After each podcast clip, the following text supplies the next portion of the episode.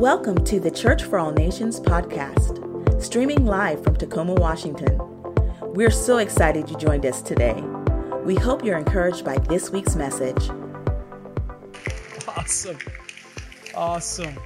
Well, happy Easter. I just want to say it one more time and want to say welcome, welcome, welcome to Church for All Nations. Once again, my name is Pastor JF, and this is my first Easter as the new senior pastor here at Church for All Nations. And so I just want to say how honored I am, how honored I am, and humbled to partner with every person in this room to see Jesus lifted up, to see people set free in this neighborhood right here, this surrounding community.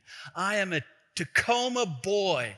This is my dirt, born and raised, and I love this city more than any other city. All those other ones are good, but there's just something about the 253 area code. And so I am honored, and, and I'm, I'm, we're taking ground. Do you believe that for Jesus? We're taking ground in this community. That's why I'm here. I've, I've never felt more called in my entire life than this moment right here, so I'm excited. Quick question How many of you here like, how many of you here like Cadbury bunnies? Like that transition right there? How many of you at Easter time, you just you can crush a whole thing of peeps. You know those yellow, kind of spongy things? Yeah, some of those. What about those those corn? You know the corn, the candy corn? Not so much, not so much. Some of you like it? Awesome. You know what? I love all the aspects of Easter. I really do. It's so much fun. I have a seven-year-old daughter and a and a four-year-old son, and I'm telling you right now, they are out of their minds right now. And they're like dad you got to go fast. You got to go fast because we got to we got to get out there. So i'm to go fast okay? But what i want you to know is the reason why we're doing this big easter egg extravaganza isn't necessarily just to entertain our children those of you that call church for all nations your your home. Yes we're, they're to have a, they're to be entertained but really it's to love our community it's to show love to this neighborhood. Do you know that Jesus actually said this? He said, They're to know that you're my disciples by the way you love one another. And so, this is just one little tiny way of showing love to this community. And so, I'm so honored to be a part of that. But how many of you know that Easter isn't about an Easter bunny? It's not about Cadbury bunnies or candy corn or pastels or brunch, okay? It's about the very fact that Jesus Christ rose from the dead. The tomb is empty. He has risen. And that's why we're here today. And I said it earlier wherever you are on the belief spectrum, whether you're an atheist or you've been following Jesus your whole life or anywhere in between, you are welcome here. And here's, here's what I want you to know you are welcome to ask questions. Would that be okay? This is a safe place where you can ask as many questions as you want because it's sometimes hard to believe certain things. How many know that believing can be hard at times? And sometimes we don't know what truth is, but I want you to know that He is the way, the truth, and the life. Other stuff can fade away. I remember when I was a little kid, uh, I had a bunch of older cousins. And I remember one of my cousins, he was kind of mean at times. I must have been six years old. I remember he came to me and he said, I got to talk to you, JF. There's something that you need to know. I said, okay. I kind of looked up to him, you know. And I said, well, what is it? And he said, well, you should know that when you go to sleep at night, if you have to wake up in the middle of the night to go use the bathroom, you should know that there's someone called the boogeyman. And I said, What's that? That sounds, well, you don't want to mess with him. But he actually lives underneath your bed. And I said, That's not good, you know? And he said, So, so it's totally okay, though. He'll never come out. But every time you have to get up to go to the bathroom or something, what you need to do is jump off your bed about three feet away from the bed so that he doesn't grab your ankles. I was like, are you serious? Yes, you gotta. So, so you gotta jump off of your bed so he doesn't grab your ankles. I said, okay. So for like, man, I don't know, 15 years, I would jump off my. How many of you know that there's myths and there's straight lies out there? And from time to time, for whatever reason, we believe the lies. There's no boogeyman, there's no spooky whatever. But man, I believed it for whatever reason. Probably because I looked up to my older cousin. Why do you say that, JF? Because I know that there's somebody in this place that you've walked in here for whatever reason. Maybe this is the one time of year where you come to church, and for that reason, thank you for being here. Thank you for being here, all right?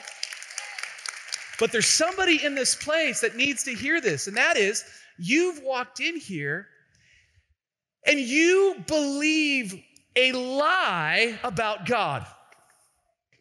For whatever reason, you've accepted lies told about God that aren't even true. And I don't know how that lie was given to you. Maybe you had a bad church experience when you were a kid, or someone said something about God that just wasn't true. And so for all these years, you've walked around saying things and knowing things about God that, that you believe that just aren't true. They're myths. And so just for the next couple of minutes here, I won't go long. I, I just want to I want to dispel some of these myths. Remember that remember that TV show Mythbusters? Remember that? I, I want to play a little Mythbusters just for a couple of minutes here, and and and hopefully change your mind as to who God really is. Three myths, three lies that people from time to time believe about God. If you're taking notes, write this down, and that is the lie that Jesus came to make bad people good. It's a lie. The lie that Jesus came to make bad people good. I mentioned I grew up in this town, and my grandfather, uh, who was my hero, pastored in this town for 45 years. And he was my hero, Dr. Fulton Buntain. And my grandfather uh, was old school. I don't know how else to say it, all right? And the church that I grew up in uh, was real traditional at the time suit and tie and bless God, you know, all that kind of stuff. And I can remember that, you know, the church is kind of laid out a little bit like this, but there's a balcony too, right? Where people sit upstairs and the whole thing. And my grandfather was kind of like my second dad. He was he he kind of helped raise me, and so uh, he disciplined me too. And and stop that, cut that out. Hey, I saw that. What do you think you're doing over there? So, all that kind of stuff, you know, that dads and grandpas do. So he was always doing that. And the one thing that you could not do is misbehave during church. You, you want you want your life to end? Start screwing around in church, okay? My grandfather was not having that, you know? And, and, and I can remember, you know, back in those days, uh, uh, there's a big, big, huge choir, and the choir would start singing a song, and all the pastors at the church would come out of the side and they'd file across in suits and ties, and they'd, they'd, they'd come and they'd come across, and they all like 30 dudes would be sitting in these like king chairs on the stage. It was just, there's nothing wrong with that. It's just old, it's old school, you know? And so they're all up there, you know? And my grandfather, it was hilarious. He, he, would, he would always be the last one out. And so they're all kind of coming like this, you know, and, and he'd come out. But my grandfather, he, he'd come out like this. He'd, he'd walk across the stage and he'd start, he, he, he had this look on his face. He'd come walking across like this. And sometimes he'd even do this, you know. And I knew what he was doing. You know what he's doing? He was looking for me.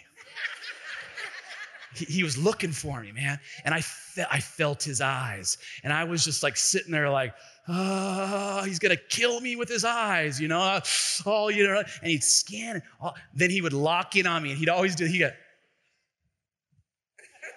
you know, one of those things that kind of Okay, just kind of like, kind of like, I see you, son. You, you do all the time. And, and one of the rules was you, you couldn't sit in the balcony because the balcony is where all the sinners sit, you know? And so he, you know, never could sit, you know, all these funny things. But uh, it was hilarious because he'd lock in on me and, and he was pretty much saying, hey, son, you better be good or when we get home, I'll help you be good, if you know what I'm talking about, right?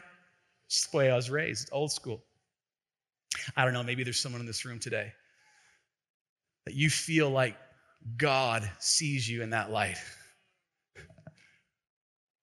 Where he looks down and he sees you, oh, where is Jenny at?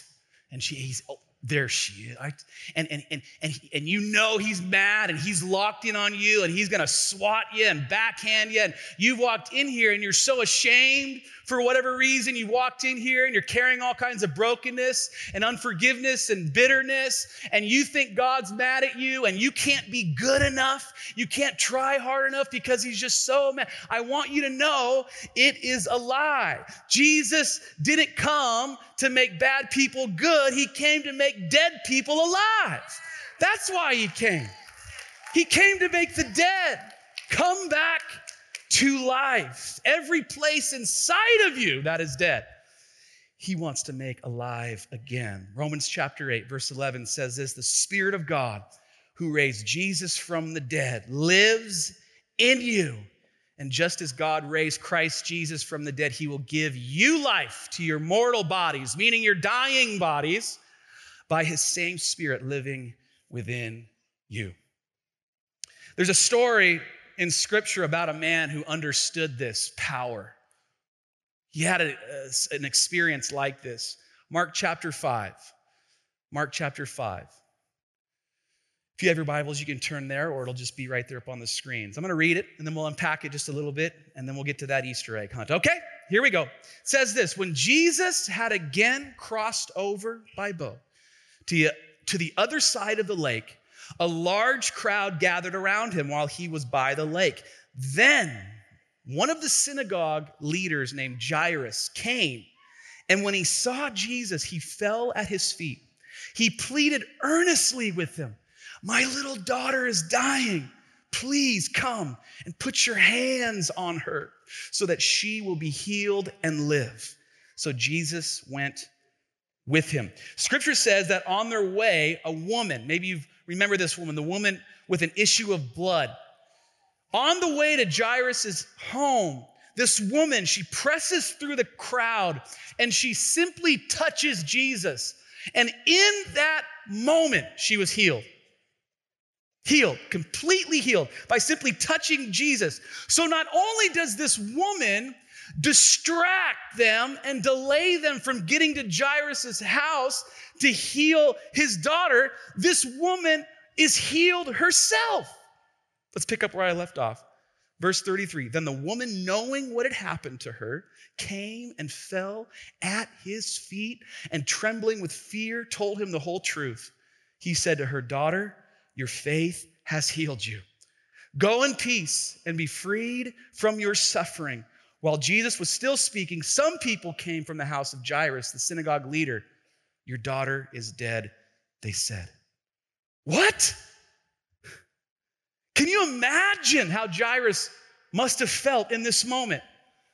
This woman delays Jesus from getting to his house to heal his daughter, and consequently, his daughter dies. I cannot help but wonder if Jairus in that moment struggled with this second lie, and that is that Jesus' power is only for certain people. His power is only for certain people, not everybody, just special, extraordinary people. There's this misconception. There's this misconception out there that, there that these characters that we read about in Scripture are super extraordinary. That they're the ones, because of all of these whatever reasons, they're the ones who get the power. And because of who we are, we're completely disqualified. The truth of the matter is, Jesus' power is for everyone that does backflips and pays penance. It's for everyone that say it, that believes, that simply believes. And John, in John chapter 11, verse 25, Jesus makes says these his, one, of his, one of his most famous statements. He said, I am the resurrection and the life. The one who believes in me will live even though they die, and whoever lives by believing in me will never die. And this new life is not just new life, it actually is connected to this resurrection power. You get power when you say yes to Him, when you simply believe in him. You say, No way, Pastor. There's you, you have no, you, you don't know what I come from. I've got a past. In fact, I'm kind of in the middle of some stuff right now that I'm ashamed to even talk about. Oh, really? Okay, well, tell that to the Apostle Paul. The Apostle Paul, who was a modern day terrorist, that's what his past was. He was an executioner of Jesus' followers. And he has this radical encounter with the Spirit of Christ on the road to Damascus. And he's radically transformed. And God Himself selects him to go on to pen, to write two thirds of the New Testament. So don't tell me that your past is too messed up that your current state is too broken, that God's power doesn't work for you and through you today. It is for everyone who what? Who believes. Who believes. And I'm grateful for the Apostle Paul because, man, I can relate to him at times. You know why? Because the enemy loved harassing him loved getting in between here. How you know the enemy loves to live right between these things right here, your ears, in your mind? If, if he can get in your thought life, oh, now, what are you doing at Church for All Nations on Easter? I know where you were on Friday night. I know what you've been up to. You're a fraud. You shouldn't be here. And you start to question if his love and his grace was actually for you when you said yes to him. I want you to know it covers a multitude of sin, and his power is for you. And even in the middle of Paul's confliction from time to time, he wrote this down. I wonder if it was even an exercise for him. I wonder while he writes this down, if he's not being harassed by the enemy in the middle of it and just says, you know what? I am not going to believe that. I'm going to write these words right here. Look what he writes in Ephesians chapter 1, verses 19 and 20. He says, I also pray that you will understand the the incredible greatness of God's power for us who believe Him. This is the same mighty power that raised Christ from the dead. His power is for everyone that believes. Here's the third lie as the band comes back, and that is it's too late for you. Sorry, missed it. Too messed up. You, you, no, no, you had a few opportunities three years ago. Gone. Forget it. His love and grace and his resurrection power. No, you missed it. You're too screwed up. You're too broken. It's not for you. It's for the guy sitting next to you. You, you're too late. Go back to Mark chapter 5. Jairus has gotten the news that his daughter has died. How, how, by the way, how many of you know his daughter died, and from my estimation, seemed like little, little too late, Jesus. It's too late. She's dead. Lazarus is in the tomb. It's too late, Jesus. How, how many know that Jesus is never too late? He's always on time. Your marriage isn't too far gone. Your addiction has not overrun you to the point of death yet. He's not too late, and you're not too late. Verse 36 Overhearing what they said, Jesus told him, Don't be afraid, just what? When they came to the home of the synagogue leader, Jesus saw a commotion with people crying and wailing loudly. You're, you're too late, Jesus. You stopped for the other lady, but you're too late for this kid. He went in and said to them, while all this commotion, why all this commotion and wailing? The child is not dead, but asleep. But they laughed at him. I find that interesting. Maybe you've had people laugh right in your face. No, too late for you. You're too much of a mess. There's too much ruin, too much damage, too much death to ever be resurrected back to life in, inside of you. And Jesus just has a different message, just who he was. Verse 40 the crowd laughed at him, but he made them all leave. There's someone in this room, you, got a group of friends in your life. And, it's time that you, said, it's, time to go. It's time to leave. They're, they're holding you back from really believing and allowing. So Jesus says, No, sorry, you guys get out of here. Look what, he, look what happens here. He then took the girl's father and mother and his three disciples into the room where the girl was lying. Watch this. Holding her hand, he said to her, Talitha cum, which means little girl, get up. And the girl who was 12 years old immediately stood up and walked around. They were overwhelmed and totally amazed. In the original language, what he called this little girl was actually a term of endearment. In fact, that uh, phrase right there, Talitha cum, actually translates to my lamb, my sheep. So, so, so Jesus doesn't just raise this little girl back from the dead, he expresses love in a word picture. So she would feel his love in a more intentional, in a more specific way, that her parents would see the love of who he really was. And he says, My little lamb, don't you love that? My sheep. And someone in this room, you need to hear that today. That's how God sees you as his precious little lamb who all he wants to do is pick you up in his arms. He loves you today. The lie that it's too late for you, the truth is his salvation and resurrecting power is extended to you right now. It's for you. I just want to close with this one picture.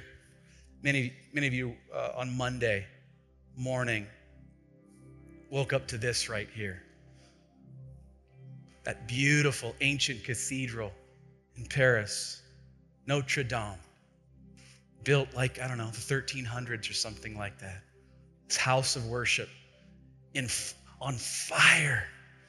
At one point, the steeple, uh, they had the video of the steeple falling off and showed the people in the streets crying and sobbing. And I remember being here and, and, and some of us had our phones out and we were watching this and we were just like, this is devastating. It was, it was hard seeing that beautiful house of worship on fire. And in that moment on Monday, this is the beginning of the Holy Week. There's a video there. I think the steeple right there. I, I, at the beginning of it was almost like it was almost ironic, if you will. And I felt like the Holy Spirit nudged me and he said, "You know what, JF? this weekend at Church for All Nations, there's going to be somebody that's going to walk through that back door.